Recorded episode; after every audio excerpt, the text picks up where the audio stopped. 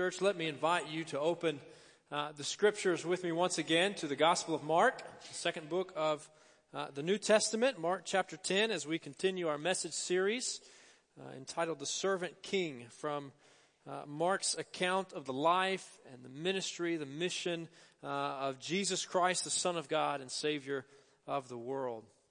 You know, on March the 23rd, 1775, uh, Patrick Henry stood before delegates to the Second uh, Virginia Convention and called for courage and evoked awe with these ringing words. He said, Give me liberty or give me death. And just this past week, we joined with millions of fellow Americans and we celebrated this liberty. We celebrated the freedoms that we have as citizens of, of this nation.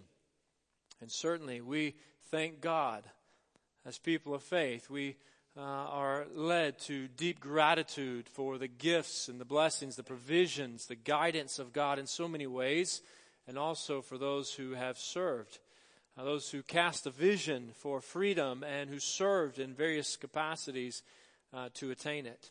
Uh, we know that the cost of freedom was not free. As we gather as a church, as people of faith around Independence Day, we ought to be sparked with deep gratitude for the freedoms that we have freedom to gather and to worship without fear of arrest or persecution, invoking in us the desire to intercede on behalf of others around the world who are not privileged to have such freedoms. The cost of freedom was not free. So we come together in a week like this, and certainly every week, uh, we come together and we enter this place. We come as Americans enjoying such privileges, thanking God for them. And when we gather as the church, we're also reminded week after week after week that we are citizens of another kingdom. A kingdom that lasts for forever and that in that kingdom we also serve a king, a greater king, a king that has more authority than any earthly king, and one who gives us freedom that never ever fades away. But like the freedoms we enjoy as citizens of this nation, the freedom that we have in Christ is a freedom that is costly. It's a freedom that was not free. It cost the very life of the Son of God. Patrick Henry stood before delegates that day, uh, delegates that day, and he said, uh, he said, "Give me liberty or give me death." In essence, Jesus came and said, "I'll give you liberty through my death." So today we open the pages of Scripture again to look at the gospel, the message that brings us together as followers of Jesus, and we're reminded once again of the greatest price ever paid. We're reminded of the greatest sacrifice ever given. We're reminded of the truest servant of all. So, would you join me standing for the reading of God's Word? Mark chapter 10, beginning in verse 32, verse 32 through 45. The pages of Scripture, the words of Scripture, words of God read this way. Uh, they were on their way up to Jerusalem with Jesus leading the way, and the disciples were astonished while those who followed were afraid. Again, Jesus took the twelve aside and told them what was going to happen to him. We are going up to Jerusalem, he said, and the Son of Man will be delivered over to the chief priests and the teachers of the law. They will condemn him to death and will hand him over to the Gentiles who will mock him and spit on him, flog him and kill him. Three days later he will rise.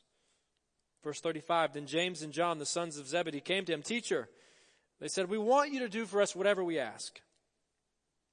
What do you want me to do for you? He asked. They replied, Let one of us sit at your right and the other at your left in your glory. You don't know what you're asking, Jesus said. Can you drink the cup I drink or be baptized with the baptism I am baptized with? We can, they answered. Jesus said to them, You will drink the cup I drink and be baptized with the baptism I am baptized with. But to sit at my right or left is not for me to grant. These places belong to those for whom they have been prepared. When the ten heard about this, they became indignant with James and John. Jesus called them together and said, You know that, the, that those who are regarded as rulers of the Gentiles lord it over them, and their high officials exercise authority over them. Not so with you. Instead, whoever wants to become great among you must be your servant and whoever wants to be first must be slave of all. For even the Son of Man came not to be served, but to serve and to give his life as a ransom for many. Let's pray. Father, we do thank you for your word. We thank you that you have made yourself known to us, that you have not left us in the dark, that you have given us the message to receive and believe You've told us about a Savior to follow. Father, we pray that you would guide us by your Spirit's uh, presence now. Help us to have eyes to see and ears to hear. Help us to respond to the truths of your word and walk in it. And it's in Jesus' name we pray. Amen. Well, you may be seated. So, here in Mark's gospel, the story continues. The disciples are with Jesus. The original 12 that Jesus first called and invited to follow him and to learn from him, to see what he's about. Jesus continues leading them, he continues investing in them, he continues teaching them, he continues preparing them as they are on their way. Verse 32. The disciples are on their way with Jesus. A key phrase in this central section of Mark's gospel, one that appears time and time again. They are on their way to Jerusalem where the mission of Jesus Christ, the Messiah, the Son of God, the Savior of the world, will be carried out. Like Derek Henry or Peyton Barber, powering their way strategically to the end zone, Jesus is purposefully moving toward Jerusalem. But unlike the glory of a touchdown, uh, Jesus is going to Jerusalem ultimately to lay his life down. Jesus has come and he is determined to fulfill his destiny.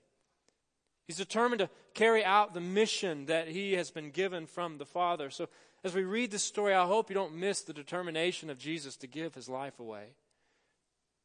For Jesus' determination to give his life reveals the depth of God's love for sinners. Jesus' determination to give his life away reveals the depth of God's love for sinners, for people like you and people like me. So Jesus is with his disciples, and we read in verse 32 that Jesus is leading the way. He's leading the way. He's on a mission.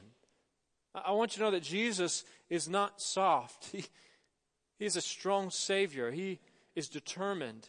He is in charge. He has a purpose and a plan, and He is going to carry it out. He does carry it out. We're told that the disciples are astonished. The more they spend time with Jesus, the more they hear from Jesus, they're astonished because they've already twice heard Jesus tell them what is coming, that Jesus is going to suffer and die. The crowds that follow are afraid. Perhaps because many of them are still looking for a political savior, a political king and Messiah. And if Jesus is that figure, they don't know what kind of battle may lie ahead in Jerusalem. But even so, Jesus is resolute. He's determined. Hear his words once again, verse 33. He tells his friends, he says, We are going up to Jerusalem, and the Son of Man will be delivered over to the chief priests and the teachers of the law. They will condemn him to death and will hand him over to the Gentiles, who will mock him and spit on him, flog him, and kill him. Three days later, he will rise. In other words, you can almost sense that Jesus is conveying to his disciples at this point that this mission that is unfolding is not hypothetical.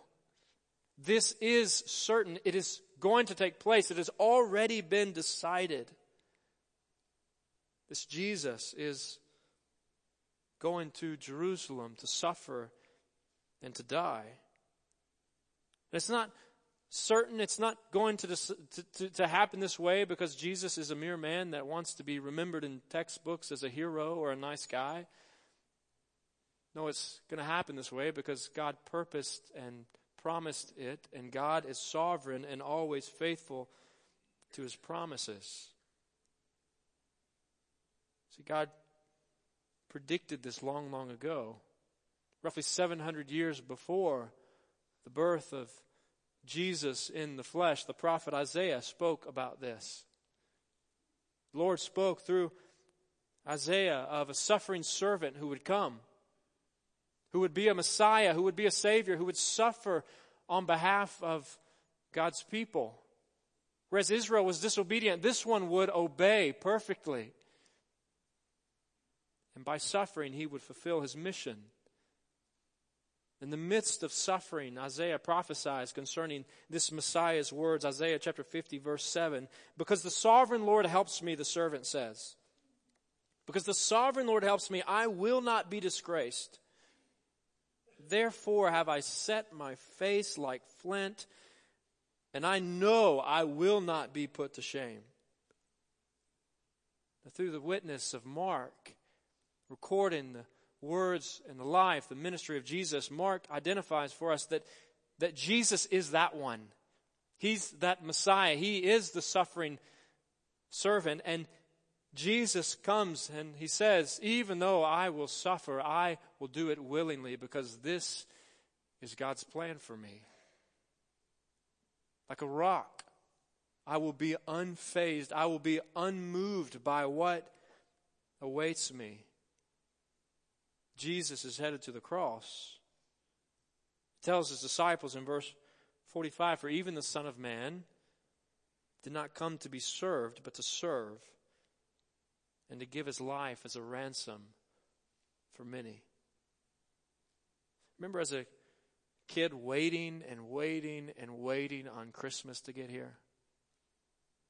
Remember Christmas being, for most of us, some of the best times presents, stockings, cookies, no school, family gatherings, wonderful times. But then as soon as it was over, 12 more months to wait.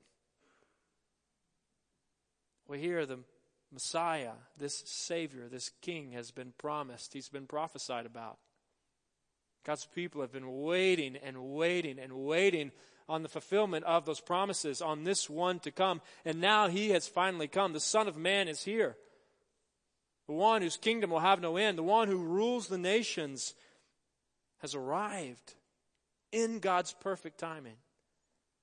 And Paul says it this way in Galatians chapter 4, verse 4. He says, But when the set time had fully come, God sent his Son born of a woman, born under the law, to redeem those under the law, that we might receive adoption to sonship. Well, finally, the time has come. God's predetermined, set time has come. And Jesus is moving to the cross. He's moving to Jerusalem to carry out the purposes that God has planned for him. Sacrifice for our salvation. And these things are coming about because God is faithful. Because God is true. Because God always keeps his promises. Friends, we can trust the Master's plan. Let's trust the Master's plan. He's faithful. In the midst of hopelessness, in the midst of darkness, in the midst of despair, in the midst of grieving, we can trust in the Master's plan. We can trust Him because He is faithful to His word. We can trust Him because He's working for our good. We can trust Him because He sent a Savior and a King to us to save us from our sins. Jesus says, I'm going to be delivered over. I'm going to be condemned. I'm going to be handed over. I'm going to suffer. I'm going to be flogged and mocked, spit upon. Ultimately, I'm going to be, I'm going to be crucified. Why would God allow this? Why would God allow Jesus to suffer in this way? Why would He allow Jesus to be wrongfully accused by the religious elite? the self righteous religious elite of his day and handed over to the brutal, bloodthirsty Romans to be crucified.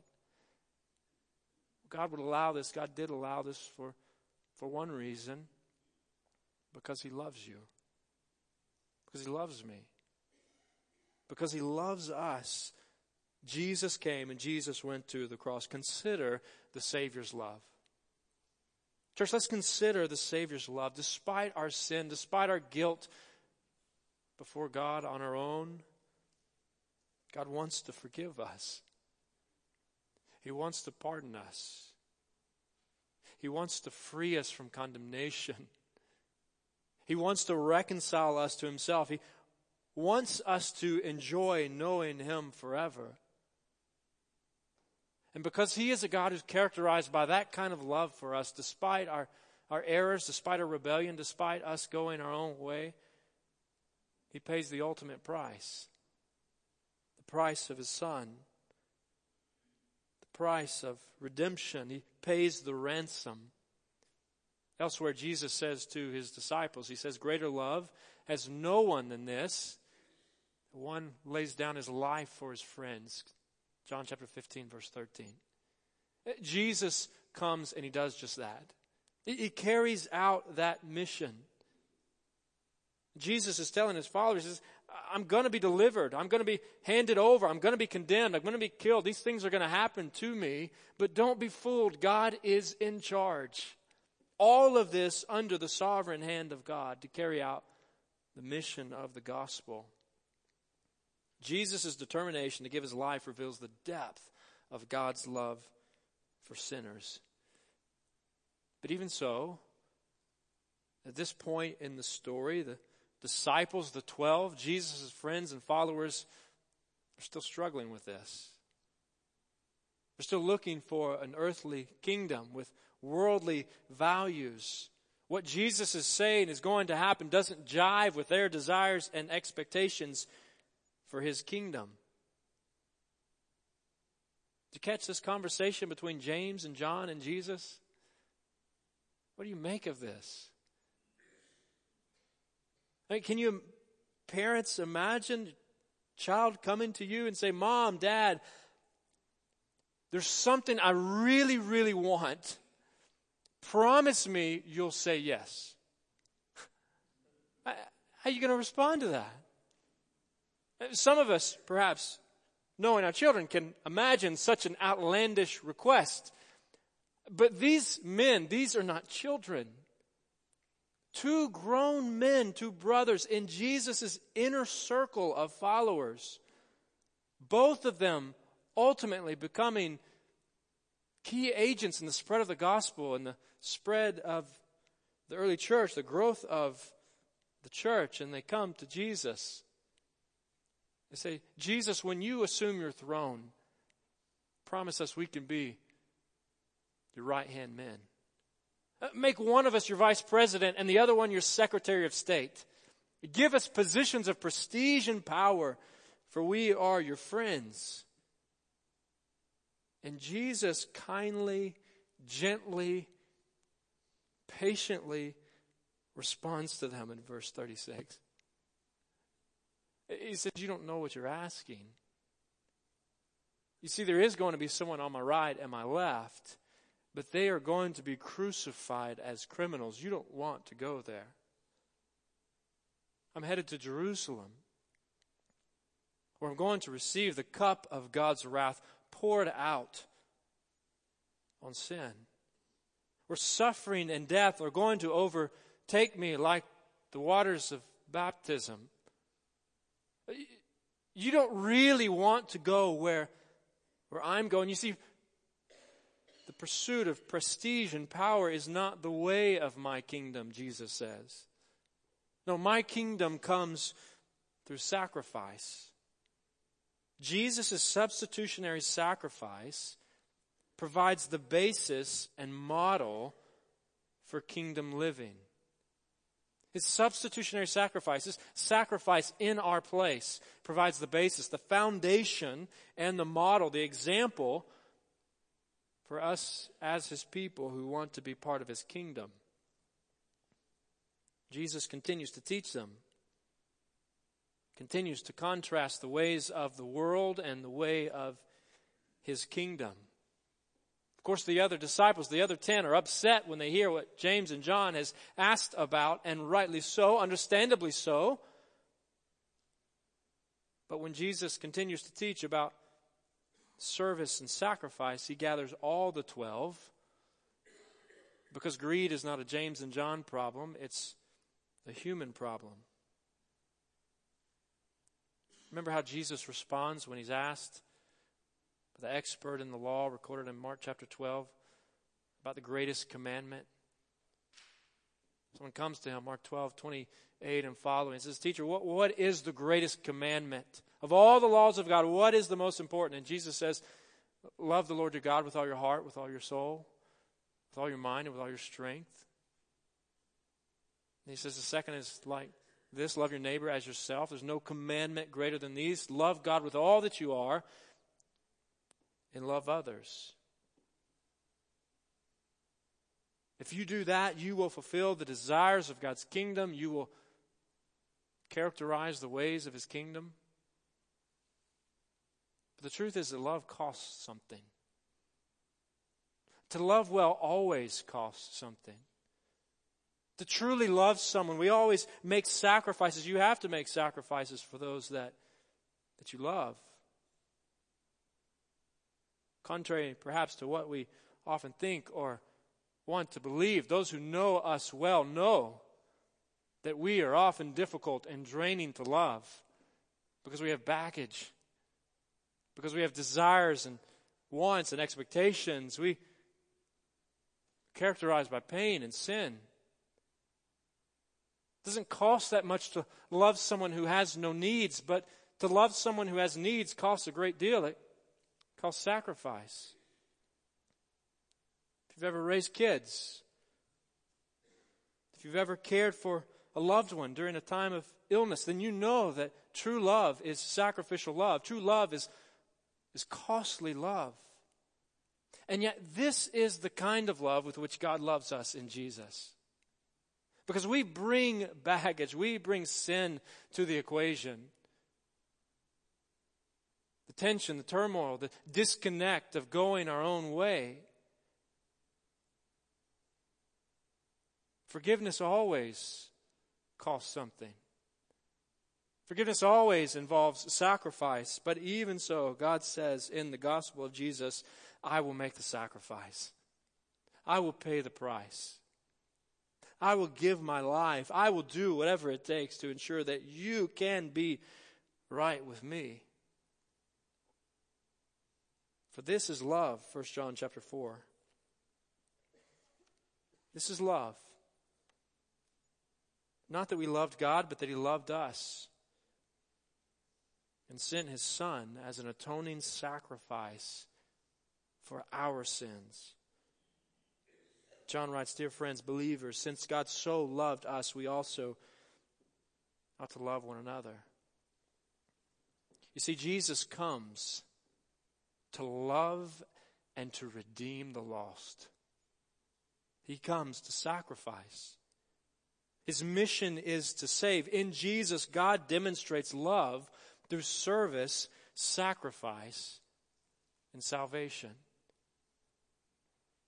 God demonstrates love. He demonstrates his love for us, his love for you, his love for me, his love for sinners through service, sacrifice, and ultimately salvation on the cross.